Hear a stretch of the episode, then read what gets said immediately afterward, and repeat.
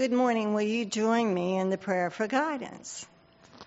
Lord, open our hearts and minds by the power of your Holy Spirit, that as the Scriptures are read and your word is proclaimed, we may hear with joy what you say to us today. Amen. Well, good morning, dear family. Um, our scripture lesson this morning is from Mark 7 14 through 23. When he had called all the multitude to himself, he said to them, Hear me, everyone, and understand. There is nothing that enters a man from outside which can defile him, but the things which come out of him, those are the things that defile a man. If anyone has ears to hear, let him hear. When he had entered a house away from the crowd, his disciples asked him concerning the parable. So he said to them, Are you thus without understanding also? Do you not perceive that whatever enters a man from outside can defile him because it does not enter his heart but his stomach and is eliminated, thus purifying all foods? And he said, What comes out of a man that defiles a man? For within out of the heart of men proceed evil thoughts, adulteries, fornications, murders, thefts, covetousness, wickedness, deceit, lewdness, an evil eye, blasphemy, pride, foolishness. All these evil things come from within and defile a man. The word of God for the people of God. Thanks, be to God.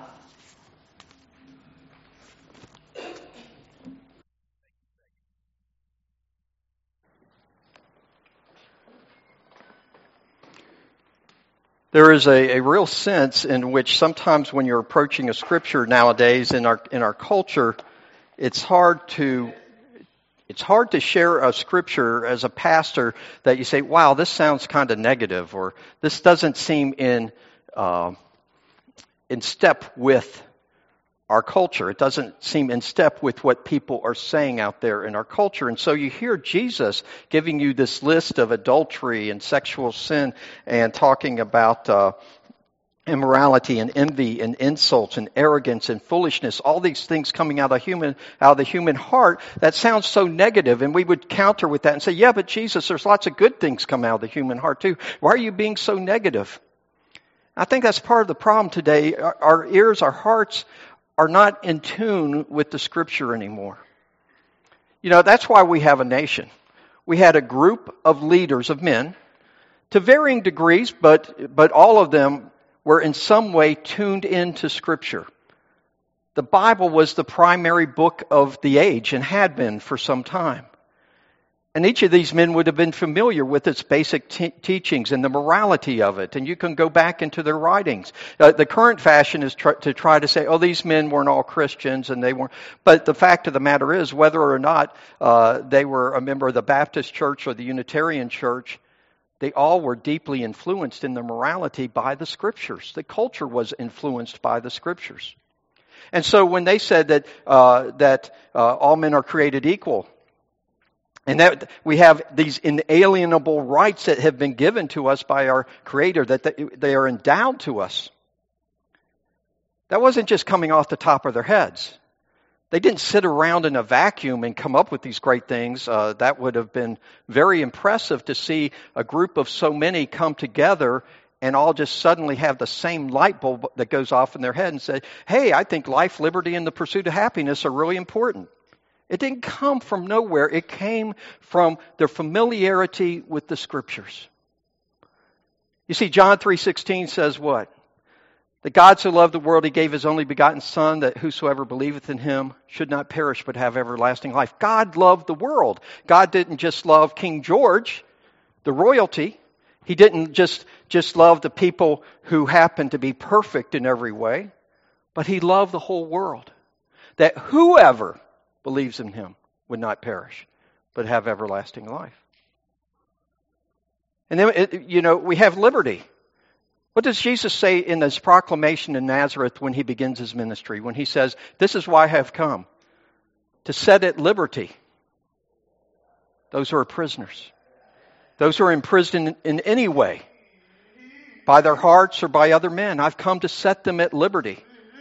So life and liberty and what else? The pursuit of happiness. You say, well, does the Bible talk about happiness? The common idea today is that the Bible is about trying to snuff out happiness and make people miserable because you got to follow all these rules, right? But absolutely not. Read the Psalms. We're called to come into his gates with thanksgiving, to enter his courts with praise, to rejoice. And Paul makes this a command in our lives. Rejoice in the Lord always. And again, I'll repeat this in case you didn't hear it the first time. Rejoice. And so all of those things, as you read through the Declaration of Independence, are coming out of a deeply setted set of morals that come out of the hearts of these men because they have been placed into them. If they had not known the scriptures, they would not have known these principles. And so today, when we talk about, go to the next slide there, Ray. When we talk about, as I showed this to you, if you were here last year, let your heart be your compass. This idea in our, in our culture today, this is in a school restroom.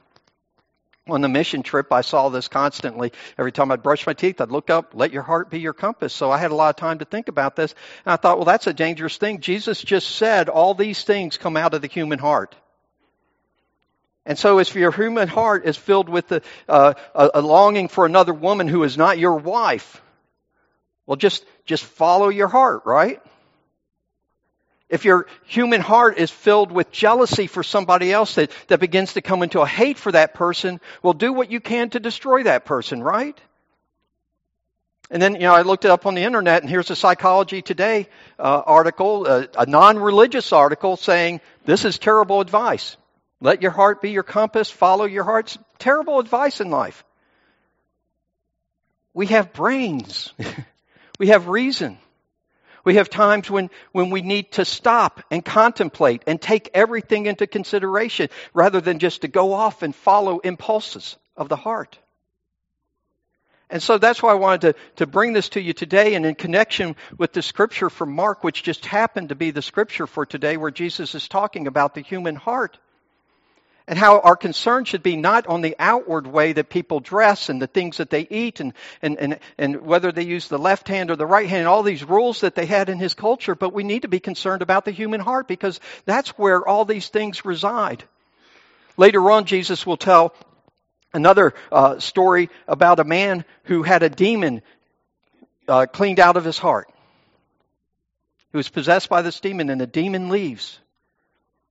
But nothing goes into the heart. It just remains in there, a vacuum. And you know what nature hates? A vacuum. It's going to fill it. And Jesus says, but you know, the man turned out worse off than when he began with that one demon because as soon as that demon went out, seven more came into it. So right now we have a culture, boy, this is really important because my volume just went up. Uh, it must be. Right now we have a culture which essentially is trying to raise children in a vacuum. You see, this, this saying really is a, doesn't say anything about what is in your heart. Because that, we don't have the right to tell you what should be in your heart. That's up to you. So you can have nothing in your heart. You can fill it with all kinds of, of uh, worthless, empty things, or you can try to fill it with good philosophy, or you can try to fill it with faith. That's where we're at in the culture. This is the danger point of our culture today. So, so it's, it's, it's no surprise to me when I just read this article. I, I have never seen the show The Bachelorette. Uh, and I'm confirmed that I'm not going to watch it now. Uh, one of the, uh, if, if, if you watch the show, raise your, no, you don't have to raise your hand, but you may know the person I'm talking about. Apparently, she's a contestant on the show, and she uh, is a Christian. She lets everybody know she's a Christian, but here's her Christian philosophy. Uh, she confesses that she has slept with different men, not married, but she says that's okay because Jesus loves me and he doesn't judge me. Whatever I've done, he's just cleansed it away. So she has no intention to change anything about her life because it doesn't matter what she does. In the old days, in a highfalutin word and a theological word, this was very common in the Old Testament, uh, uh, I mean, in the uh, first century church, and had to be addressed by Paul. It's called antinomianism, which means against the law, meaning I'm living free in Christ, and therefore there are no laws that bind me to anything. And we see that today.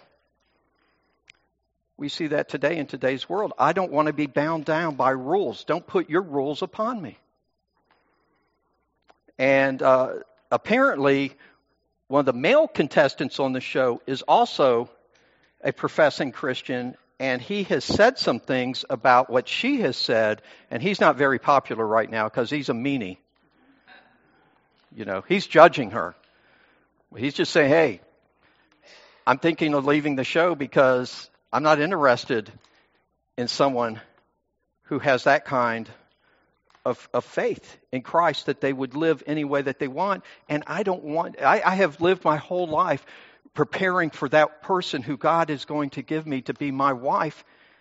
And I'm not interested in somebody who doesn't see that as being God's will. And so there's this little battle, cultural battle between culture and religion going on and faith going on there. It's very interesting. Also, we see this is, I heard it on NPR recently. I heard a show where they, they talked about this. It was in the New York Times recently. Uh, a, uh, a college professor and then some others who are coming out and saying that we have to stop condemning pedophilia because these persons are born that way and therefore, now they're not necessarily saying they approve of, of what you would call forced pedophilia, but they, they, they say it's a terrible thing to condemn this person who is born this way to a life of not being able to express their love for a child. Yeah, because we're wide open. We've tossed the scriptures aside. We disrespect faith. I see that in our media all the time. But what's replacing it? Seven demons coming back into the vacuum? Is that what we have? So let your heart be your compass. Not, not very good uh, advice there. Uh, I'm going to uh, just share with you uh, for a minute. It's a communion Sunday, so I don't have a lot of time. Uh, I'm going to make uh, make this suggestion that maybe the scriptures would be a good place for us to start to fill our hearts. John Wesley uh, said that, and supposedly we're people who come out of that tradition uh, of John Wesley. But he, he said that uh,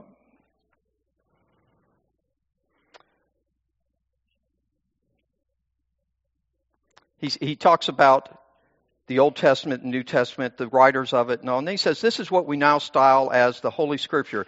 This is what that Word of God which remains forever of which, though heaven and earth pass away, not one jot or tittle shall pass away of the Scriptures.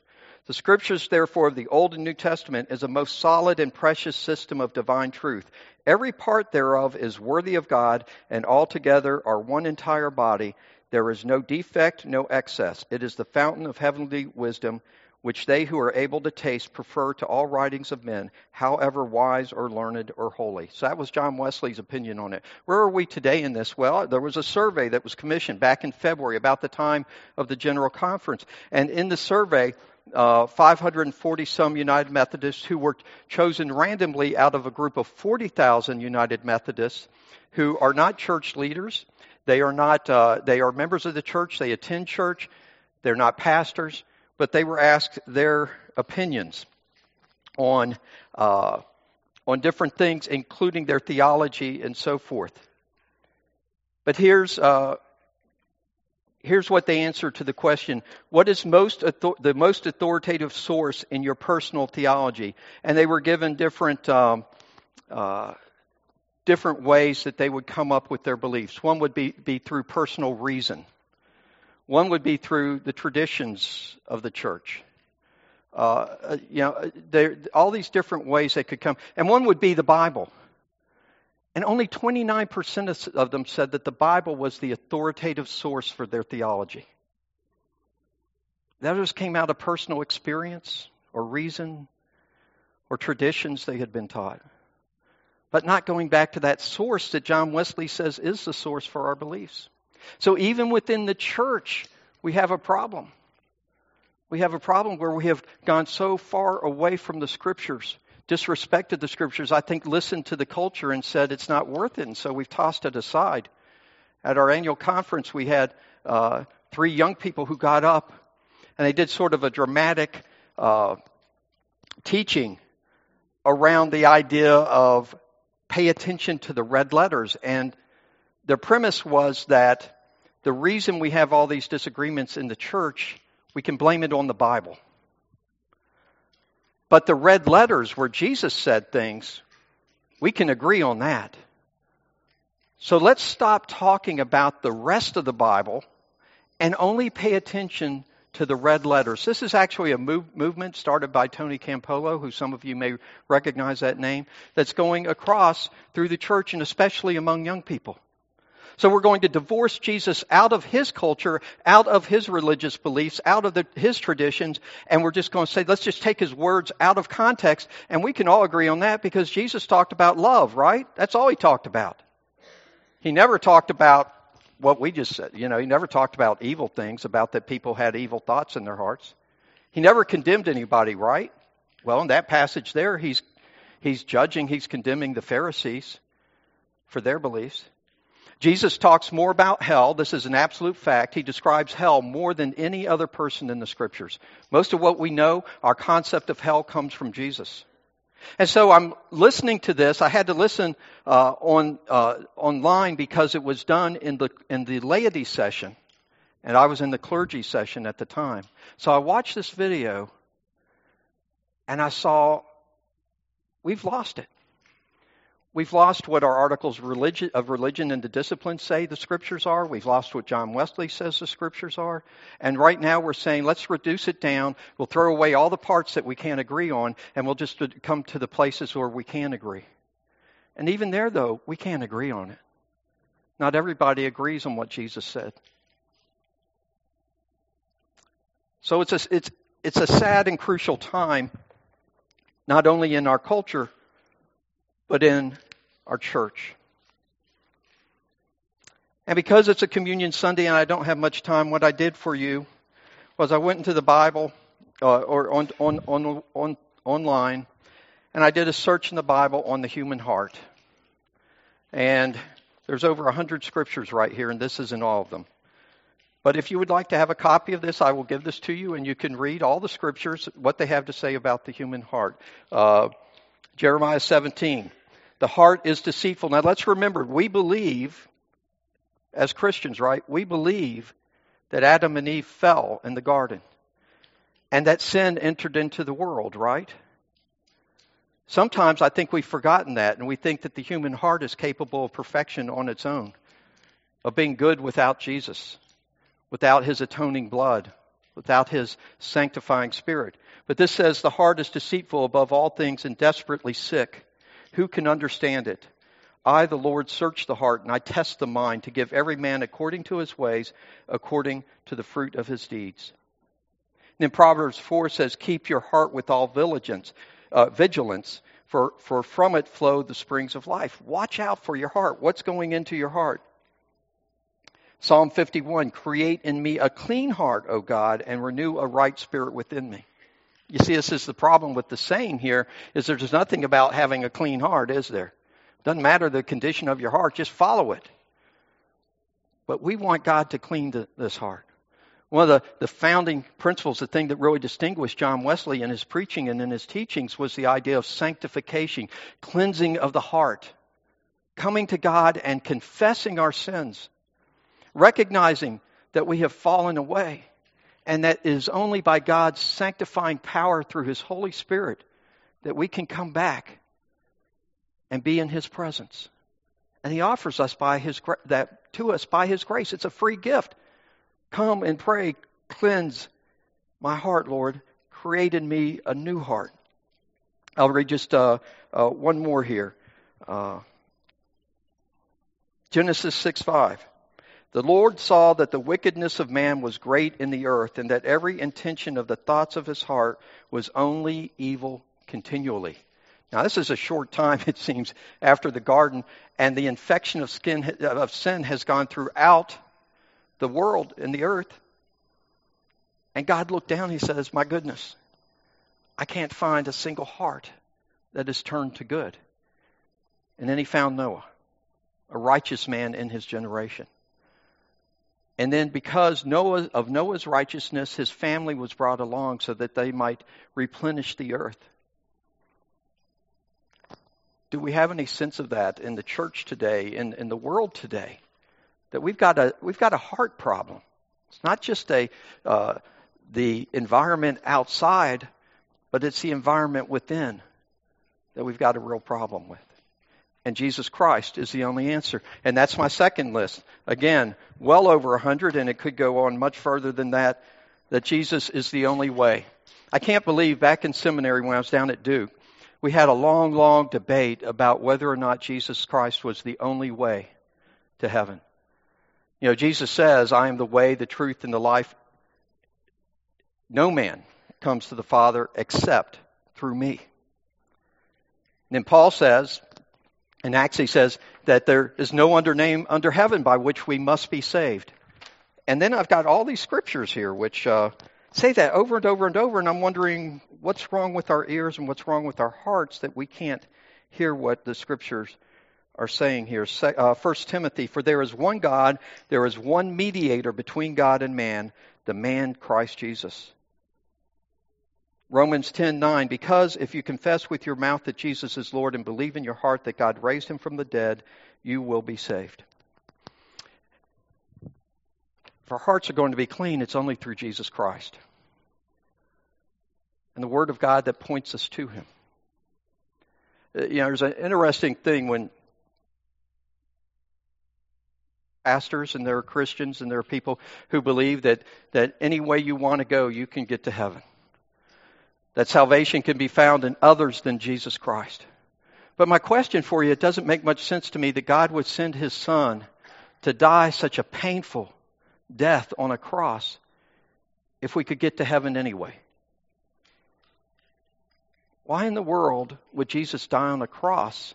Was God unaware of it? Was it a surprise to him that you could come through other ways? Why would he do such an illogical, cruel thing to have his son come and die for our sins if it wasn't necessary. So these are the things I ponder when I come against something like this. Let your heart be your compass. Where is the logic? Uh, like I say, even uh, psychologists look at that and say that's bad advice. But it's all we're left with if we abandon Jesus Christ in this world. We're lost and we're wandering, we're going our own way. And in the end, we have nothing. Folks, there's good news in all of this. There's the good news that Jesus Christ invites you to come and to know Him. And He will clean out your heart. You may still struggle. It takes a while to clean out all those rooms of the heart. There will be rooms that, that for years you're going to keep dirtying up, and Jesus is going to have to be coming back in and cleaning them up. But that's what He wants to do because He loves you. And there is still hope for the, in this world if the message of Jesus Christ, as long as it, as it is being proclaimed, there is hope for this world. But we have to be the ones who share that with others. We come to his table this morning remembering that he died for us, that he shed his blood, that he gave his body. We come to this table this morning confessing our sins, and we come to this table this morning knowing that there is nothing we can do to earn forgiveness of the sins, that this is where we find that forgiveness and that salvation. I invite you to come to the table and to come with a heart that you are asking God not to just accept, but to change. May it be well with your soul this day. May your faith in Jesus Christ be such that you anticipate that at any time the sky, the clouds will be opened up, the sky rolled back, and we will see his face. Pray for that great day in the name of Jesus, and amen.